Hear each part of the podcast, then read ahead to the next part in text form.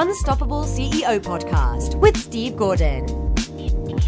Welcome to the Unstoppable CEO podcast. I'm your host, Steve Gordon, and you guys are in for a treat today. This is uh, going to be a special interview, uh, particularly if you're interested at all in growing your business.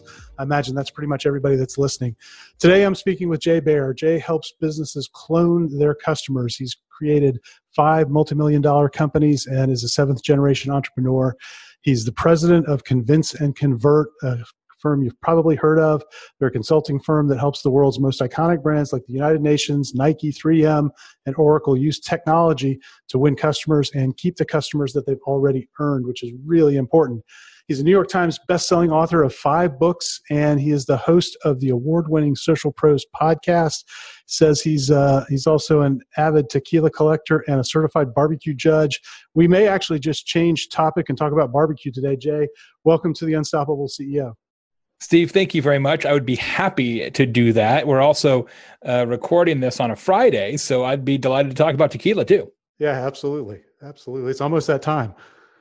So it is indeed. I, would love for you to give uh, give everybody a little bit of, of context, kind of around your background. I mean, we we've heard kind of the highlights, but how did you get to yeah. this point in your career?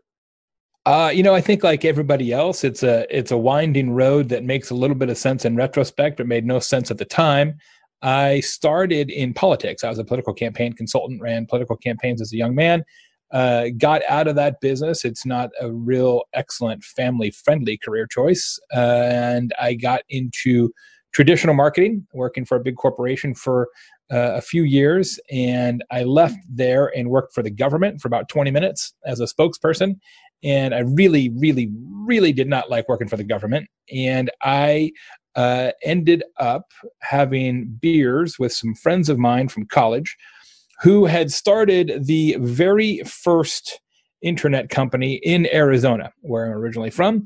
And they said, you know, this uh, internet company of ours is uh, getting a little bigger. We don't know anything about marketing.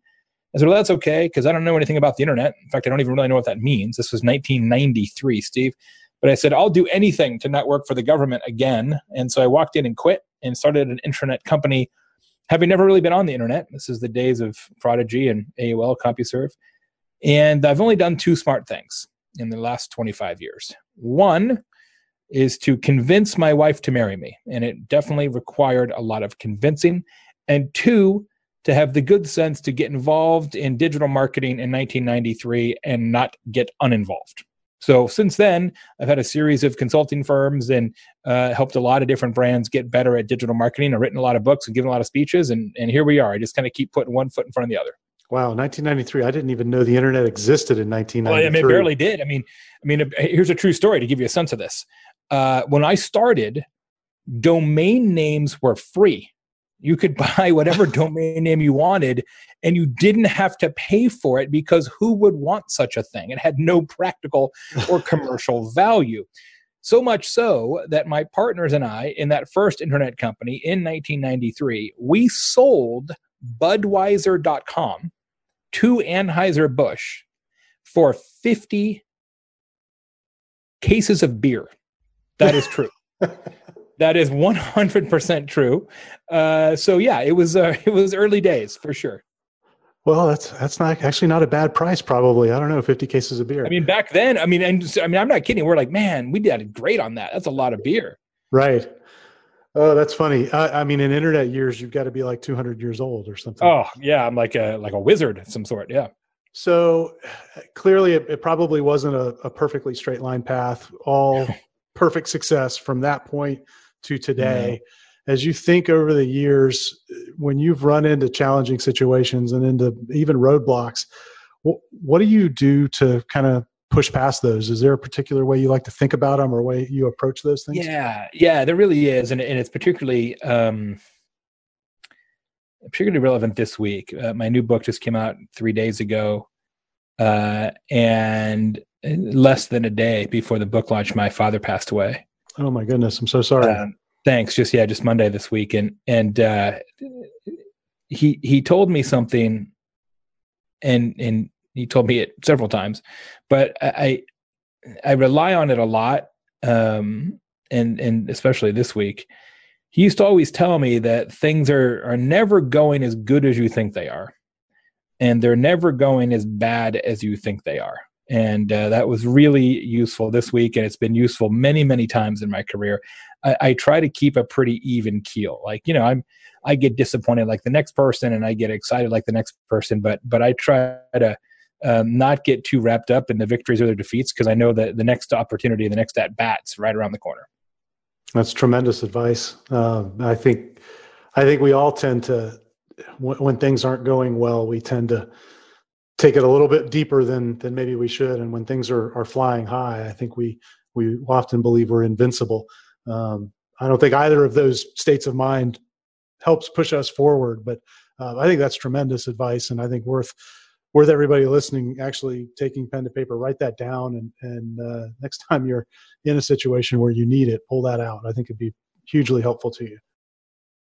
So, Jay, you mentioned that uh, you know you just had a book that was released. Um, that's you've done five that have been pretty wildly successful.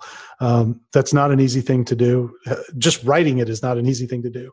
Um, when when you think about putting this book together um, and and the time that it took, obviously you have something important to get across. Otherwise, you wouldn't have invested the time. What is what do you think is most important about this particular book that that you want to get across to folks? Yeah, this, thanks. This is my sixth, and and you know you're right. I'm not going to write one just to write one. Um, I wrote this one with my good friend Daniel Lemin. It's called Talk Triggers: The Complete Guide to Creating Customers with Word of Mouth. And the the key lesson here and the imperative for this book, Steve, is that word of mouth is the most important thing in business that nobody pays any attention to like we all we all want word of mouth and i think we all know that it is an important way to grow a business although we probably undervalue it the, the data show that word of mouth is responsible at least in part for between 50 and 91% of all purchases depending on your type of business that's a pretty significant driver of growth and of success yet it's the only thing that we don't ever have a strategy for which is such a mystery, right? It's so important, yet we just sort of take it for granted. We're so laissez-faire about word of mouth. It's it's mind-boggling to me because you've got a marketing plan and you've got a content marketing plan. You might have a social media plan. You might have a public relations plan. You might have a crisis plan or a HR and recruiting plan, a customer service plan. Nobody has a word of mouth plan. We just are like, yeah, our customers are going to talk about us. Well, are they? And if so, what are they going to say? So, what Daniel and I set to do in this book was to give every business person, large or small, B2B, B2C, a reliable, practical, achievable framework for doing word of mouth on purpose instead of doing it on accident. You know, I, this is a big problem. Um, and we hear it from people that we work with all the time that they come to us because they're looking for you know some system to to attract customers almost every one of them tells me when we ask them well what's working now and what's not working and the answer to both questions is almost always word of mouth yeah you right. know i mean they, literally they yeah. tell us well yeah that's kind of working for us because we do get customers that way but it's not really working because we're not getting them enough and not predictably enough and and uh, and when you begin to talk with a business owner about this the things that I hear are, well, but I mean, we, we don't have a whole lot of influence over it. It just sort of happens organically, you know, and I think that's why people are drawn towards some of the types of, of customer acquisition where they, you know, they can see this sort of defined process. I put, you know, money towards this and theoretically, you know, I get client or customer out the other end.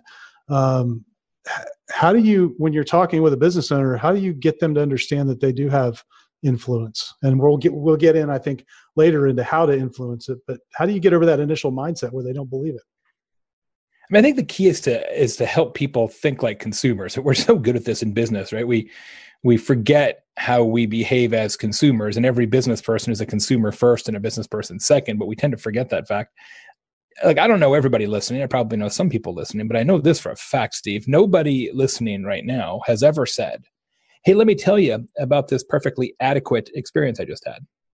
Like nobody says that because it's a boring story. And word of mouth is all about customers telling your story. So, this idea that if you just run a good business, people will talk about it doesn't hold any water because competency doesn't create conversation.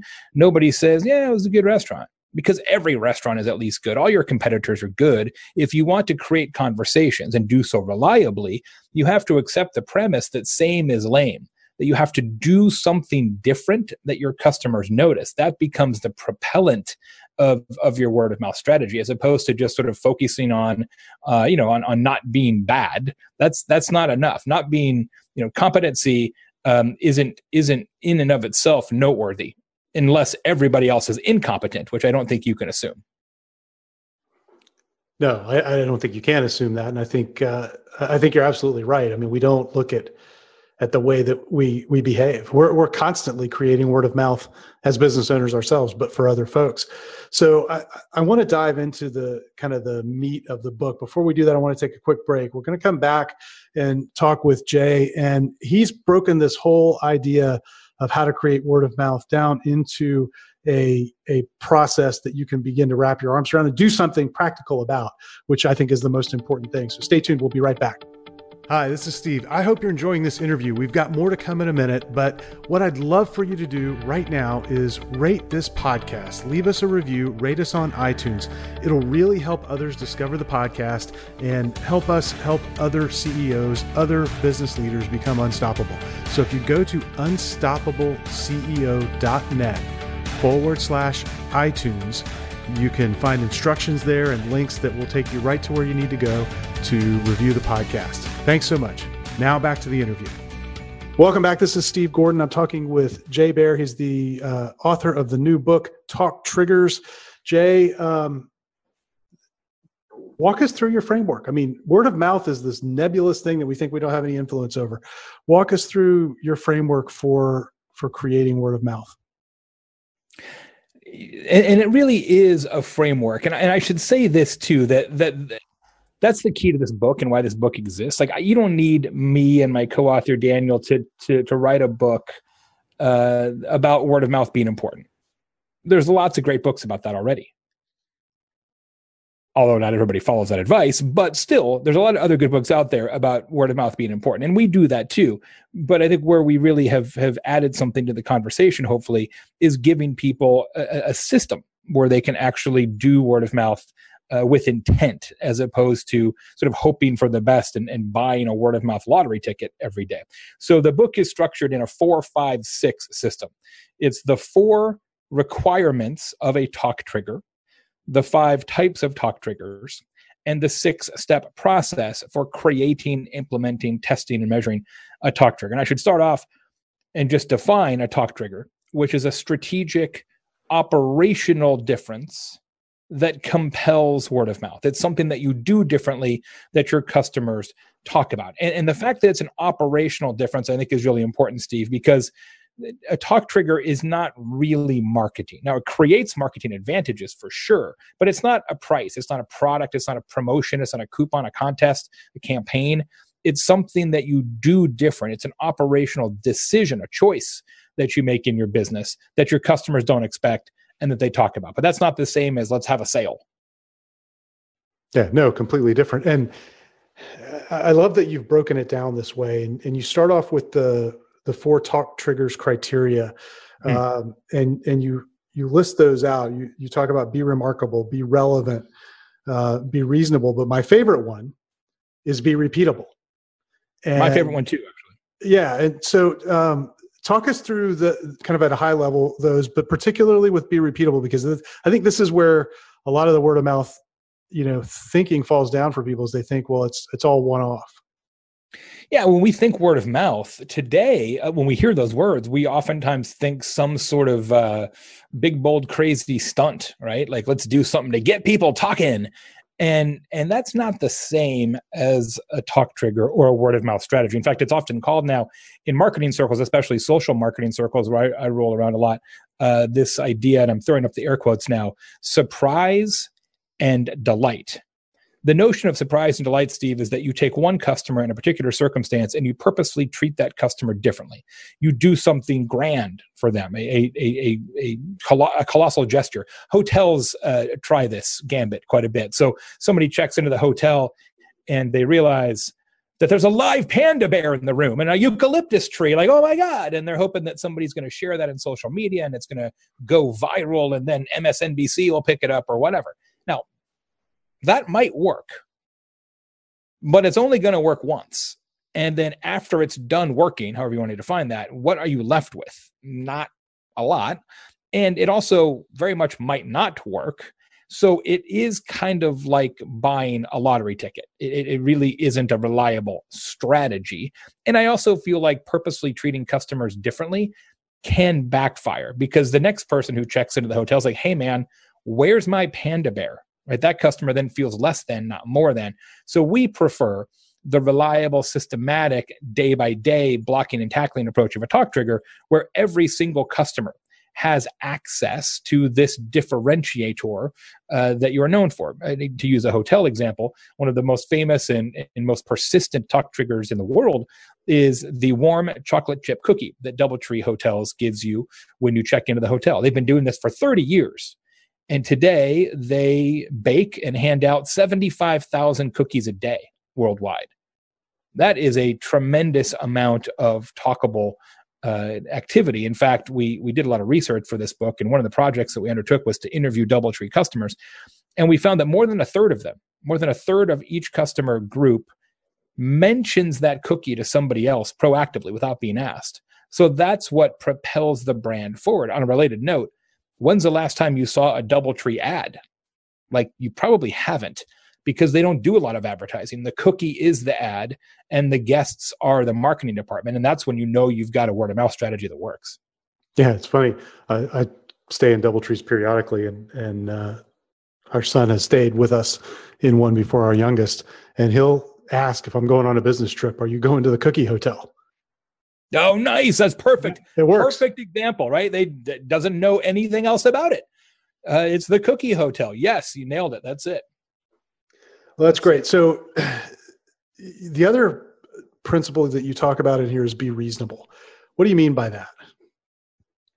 That's that sometimes in this climate, especially, and I would say this is true in the last three to five years more than perhaps it had been true prior. Your competition for attention is unprecedented and and consumers of all stripes have the technology and the capability to really tune you out in in ways that that were really not present before. So what happens a lot today is that marketers and business people say, "Boy, really having a hard time breaking through." So what we should should do uh, is is make it really really big like let, let's have a contest and everybody enters and somebody's going to win an island right or some crazy thing like that right so if i say steve you get a car and you get a car and you get a car who says that oprah oprah says that who else can say that no Nopra. can think of no, right? Nopra. Nopra is the answer.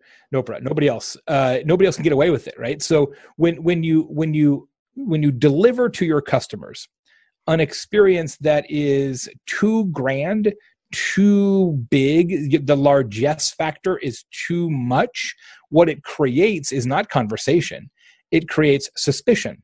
And the conversation that it creates is around your terms and conditions. And people are like, well, wait a second, what's like when's the other shoe going to drop here? What, what are the strings attached to this? So you don't have to make it big. I mean let's go back to doubletree. Incredibly successful. And it's a good cookie, right? I mean, it, as as cookies given to me by hotel standards go, it's probably the best I've been given, but it's still just a cookie, right? They're not they're not giving me a kidney or a car or even a popcorn popper, right? It's a chocolate chip cookie. So your your talk trigger doesn't have to be big and it probably shouldn't be big. It just has to be something that people notice. I think that's really important, and I'm I'm so glad that you put that into the book.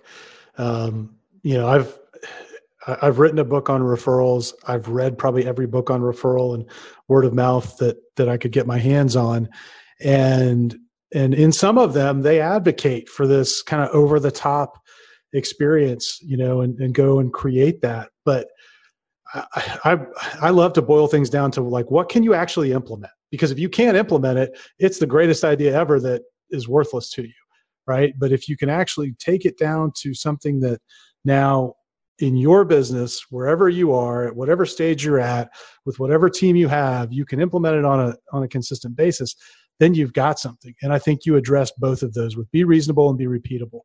Now, thanks. And, and and again, I just want to make sure people understand. I'm not suggesting that that that approach of kind of taking the you know taking the home run swing is is a failed idea. It's just that it's not a reliable strategy. I, am not. I, I don't necessarily think it's a failed idea, but for the average everyday business in America or in the world, it's not as accessible as something where, like what you're describing here, is completely. What? Yeah. What can completely. you do day in day out? Yeah. Uh, and and I think that's really critical, and and I'm I'm really happy that you took that approach. So then you you talk about these five different types of of talk triggers. I think this is probably one of the most important parts of the book. Um, can you kind of walk us through those? Yeah, we wanted to make sure that people could understand that that that's not just one way that you can execute on this, because again, it's an operational choice, and that operational choice um, can be implemented in a lot of different elements of your business, depending on kind of what makes sense to you or how you're structured. But we thought it would be useful to have a taxonomy of these, so that a people can can uh, you know find their own uh, easier, and also so they can notice them in the wild. Right now that you kind of go through the book, like oh. That's a talk trigger, and it's this kind. People will start to, to see them. So, uh, the one that we encounter most often, because it's the easiest to implement in a business, is talkable generosity. So that's when you do something more generous than your customers expect, i.e., a free warm chocolate chip cookie at check-in at DoubleTree, right? That is talkable generosity. But there's other kinds. That one is definitely the most common. There's other kinds. There's talkable empathy, where you're more warm and human and, and kind than customers expect. You have talkable uh, speed, where you're more responsive than customers expect. You have talkable usefulness, where you're more useful than your customers expect, uh, and and and and you have talkable attitude, which is where you're just a little different than customers expect. Usually, it's uh, funnier uh, or or just sort of more carefree than they anticipate. All of those can work, and we've got examples, of course, um, of companies large and small from all over the world in the book uh, and we're really careful to try and use examples that people haven't heard before. Um, it, you know, so it's not we're not trotting out you know Amazon or Zappos or Apple or you know all the usual marketing tropes. We we really tried to find stuff that people haven't thought of before. Yeah, I, I, and you've done that very well. And this, in my mind, the reason I said this is I think the most important part of the book is it, it gives people a really concrete way to think about this. You know, and and and instead of just saying oh god what am i going to do to you know to become more talkable to to create this? You've given them boxes to kind of work in. And uh, i'd love if you could share a few examples from you know from the book and and yeah you kind of illustrate how this has been applied by some businesses. Yeah i'll, I'll give you a, a couple. Uh, on the talkable empathy side um, small business example, professional services, my friend Dr. Glenn Gorab. And Glenn's an oral surgeon in Clifton, New Jersey. So he operates in the New York, New Jersey, Connecticut tri state area. There's hundreds, literally hundreds, of oral surgeons in his region. He is the highest rated among them and also the only one out of all of them who's never been sued. Now, this is uh, despite the fact that by his own admission, he is not the best surgeon. He says, Yeah, I'm, I'm quite good, but I'm not the best but I do have the best relationship with my patients. And, and here's why, Steve it's his talk trigger. Every Friday, Glenn's office staff gives him a list of names and phone numbers. Every Saturday, he calls the people on that list and he says, Hi, I'm Glenn. I'm your oral surgeon. I understand that you're coming into the office for the very first time next week. Do you have any questions before you get here? And people can't believe it. Because if you've had an oral surgery procedure you may have had your surgeon uh, call you afterwards like you know are you bleeding to death? Um, is usually what they're checking on.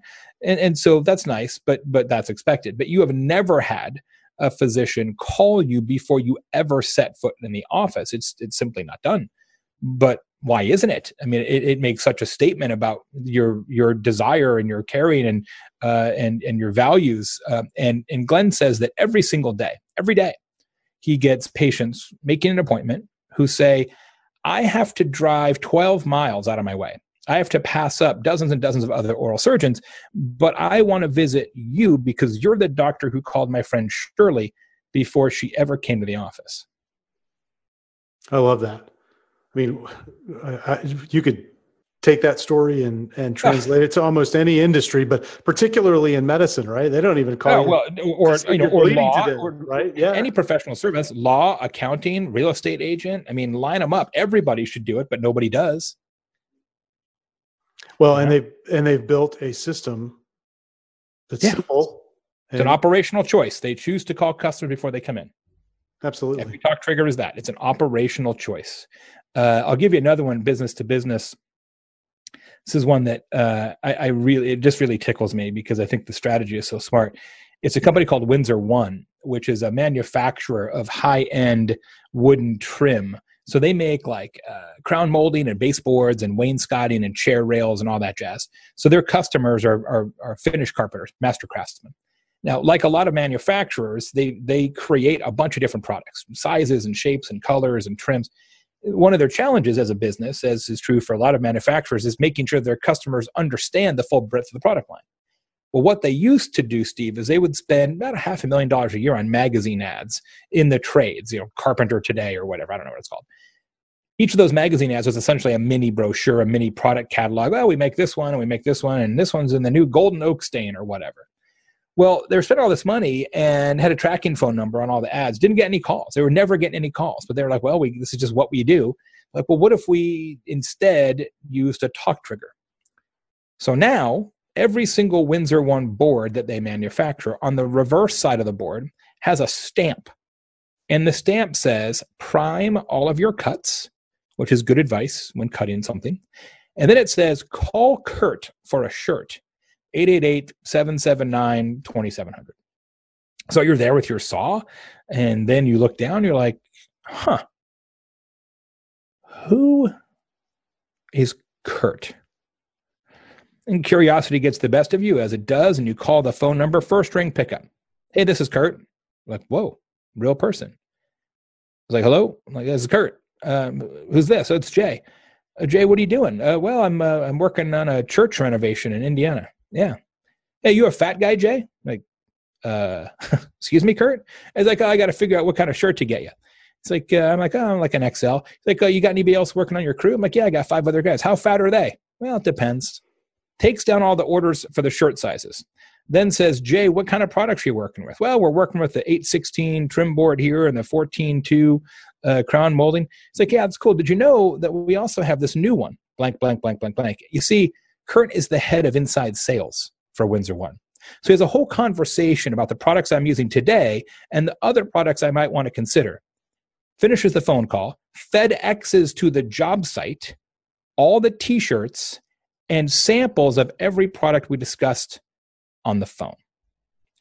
Company has doubled in size. They now don't do any ads, but they have printed out in the last two or three years 50,000 t shirts that say got wood on the front.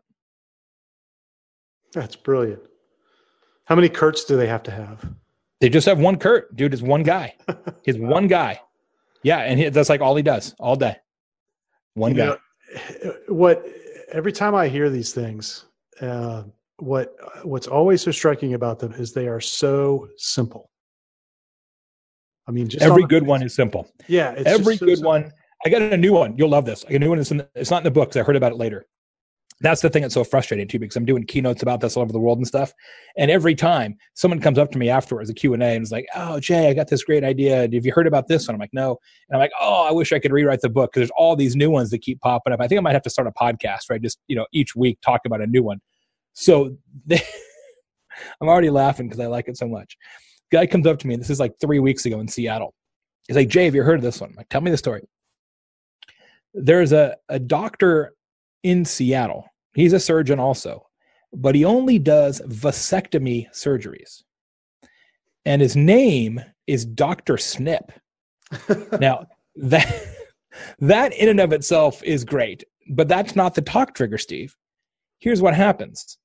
On the way out the door, every single patient is given an engraved silver pocket knife that says Dr. Snip on it. So you can imagine three weeks later, you're playing golf, you're on your boat, you're watching football with your fellas, and you you open a beer with your knife, and your friend, you know, Billy's like, dude, that's a sweet knife. Where'd you get it? He's like, oh, this knife?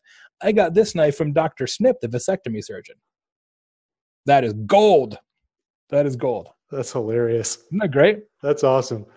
That's what, what I love about it is you can actually be creative and you can be human and with all of these uh, particularly I you know you, you talk about talkable empathy and and I think they these things can probably overlap one another in other words you combine uh, yes. some of these ideas. Yeah, some of them end up some of them end up being in, in a couple of categories for sure. Yeah, and that's and, fine, and that's yeah, totally fine. You can be totally human with it, you know, and have mm-hmm. a little fun with it, and um, and and give someone something that is just you know the perfect thing to get them talking about you. Um, it's brilliant. So.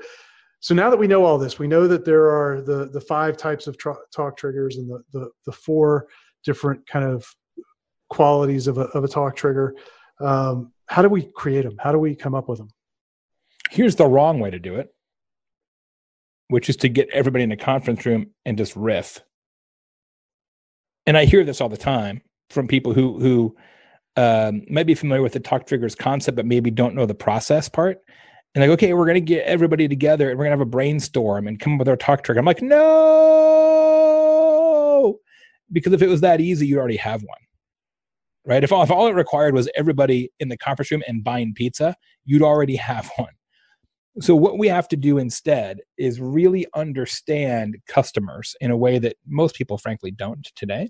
What we recommend, and this is the exact same process, the process in the book is the same process that my team and I at Convince and Convert use when we create talk trigger strategies for, for companies uh, all over the world. It's the exact same process.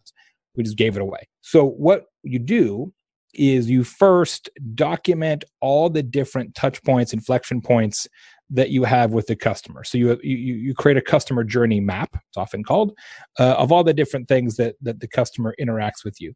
Then what you want to do is interview three sets of customers. You want to do telephone interviews ideally with new customers, with long-standing, long-term customers, and with lost customers people who who bailed recently or maybe never signed up at all. And for each of those groups, you want to ask at each of those touch points, what did they expect would happen? You're trying to map customer expectations to the customer journey because once you know that, Steve, once I know what the customer expects, I by definition know what they don't expect. And the difference between what they expect and what they don't expect is where the talk trigger lives. So one of the things that that you could do in a in a business like mine, I don't do this. Full disclosure, we don't do this, but we should. Maybe we will. It's very common in a consulting business like mine. Uh, one of the key inflection points is the customer gets a proposal, right? You send them a proposal. So if you asked customers, you'd say, okay, what do you expect when you get a proposal? Well, typically they would say, well, we expect that you would take a proposal, maybe save it as a PDF, attach it to an email, and email us the proposal for us to look at. That's that's the typical perfunctory way that that step in the process is handled. Well, what if instead, Steve, that you know you every time you're in that situation, you sent that prospective customer a sheet cake. And the frosting of that sheet cake was made to look like the cover of your proposal. The proposal itself was printed out and put in a laminated sleeve underneath the cake so that in order to get at your proposal, your prospective customer had to eat an entire sheet cake. Now, would that create conversation? Would that be a talk trigger? Would that customer tell their friends about your proposal? Yeah, yes, they would. Doubt. Yes, they would. Yeah. Yes, they would. So, could you do that? Hell yeah, you could do that. You could absolutely do that. You could start doing that tomorrow. It's just an operational choice. But in order to figure that out and to do it the right way, it really helps to understand what your customers expect at each of those steps because they're like, oh, that's boring. What could we do that's not boring? For example, my business card, the actual business card that I carry and hand out and have for 10 years, is a steel bottle opener. It's an actual metal bottle opener. And I've given out thousands and thousands and thousands and thousands of them. They cost me $3 a piece, which is more than a typical business card But all the time, people come up to me and say, Jay, I got your business card at a conference seven years ago, and it's in my golf bag. Or, Jay, I still have your business card. I keep it in my boat. And I'm like, man, I don't care where you keep it, but if you can see me and on site tell me where my business card is amongst all of your worldly possessions, that's a talk trigger. That's that's awesome. Such you just take insight. something boring and make it not boring. Yeah, exactly. Absolutely.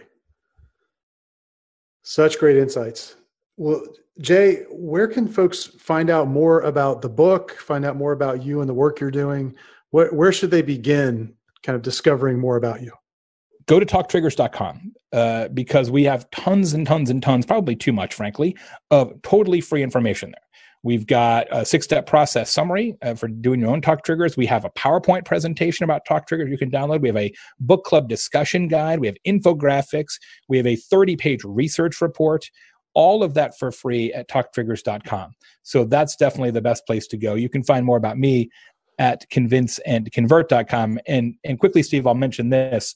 It wouldn't be a book about word of mouth if we didn't have talk triggers in the book itself, right? That would be kind of absurd. So, two things. One, the cover of the book uh, includes uh, a giant picture of, of two alpacas uh, talking to one another. So, if you see a business book and on that cover is alpacas, it's almost assuredly the, the right book. Uh, you won't see a, any other business books that look like this one. And second, on the back of the book, Steve, it says this satisfaction guaranteed. If you bought this book and didn't like it, go to talktriggers.com and send the authors a note. They will buy you any other book of your liking. And we will. If you buy this book and you don't like it and you want, I don't know, a first edition Bible, we'll figure it out. We'll, we will get you whatever book you want. So there's literally no reason to not buy this book because you have quite literally no risk whatsoever. Yeah, and I will tell you, you'll like it. It's a good book. It's it's going to be one that uh, if you get it, you're going to hang on to it. Um, and uh, I know it's one we're going to be dissecting and, and uh, just fantastic stuff. We got to tell people about your talk trigger before we go, Steve. Uh, what is what's our talk, trigger? Okay, so so I have been a guest on hundreds of podcasts in my career. I have hosted a podcast every week for eight years. We're on episode 350 or some darn thing like that. Steve sent me in the mail before this show an entire printed out kit that says how to prepare for your interview on the Unstoppable CEO podcast with tips on how to make this a good conversation, questions that he might ask, how the show is formatted. It was absolutely extraordinary. I've never, ever, ever received something like this in my entire life. Uh, and it is a perfect example and one that I will be sharing everywhere of talkable usefulness, which is one of the five types. So, Steve, bravo to you and the team. It is uh, extraordinary. Thank you. Well, thank you. Yeah, we actually do that. We, you know, for many of our clients, we produce podcasts for them as a way for them to connect with the people they want to do business with, and um, and that's really where that came from. We wanted to create a situation for our clients where when they were connecting with someone that it was a memorable experience that it was unlike anything that they'd ever um, you know experienced before and and we certainly will you know continue to to enhance it but uh, i appreciate you that you uh, sharing that that's uh, i know that's something that, that the team will uh, enjoy because they've worked hard on it I'm, I'm gonna start talking about it in my presentation so well done all right. Well, thank you very much. Thank thank you again, uh, Jay, for investing some time with me. Um, great book, Talk Triggers. Uh, we'll be linking to that in the show notes. And uh, hope everybody enjoyed this. This is one you're going to want to take notes from and uh, and go put into action in your business. Go create some word of mouth for yourself. Jay, thanks again for being here. Thank you. Thanks for listening to the Unstoppable CEO podcast. Help others discover this show. Leave a review and rating on iTunes at unstoppableceo.net forward slash iTunes.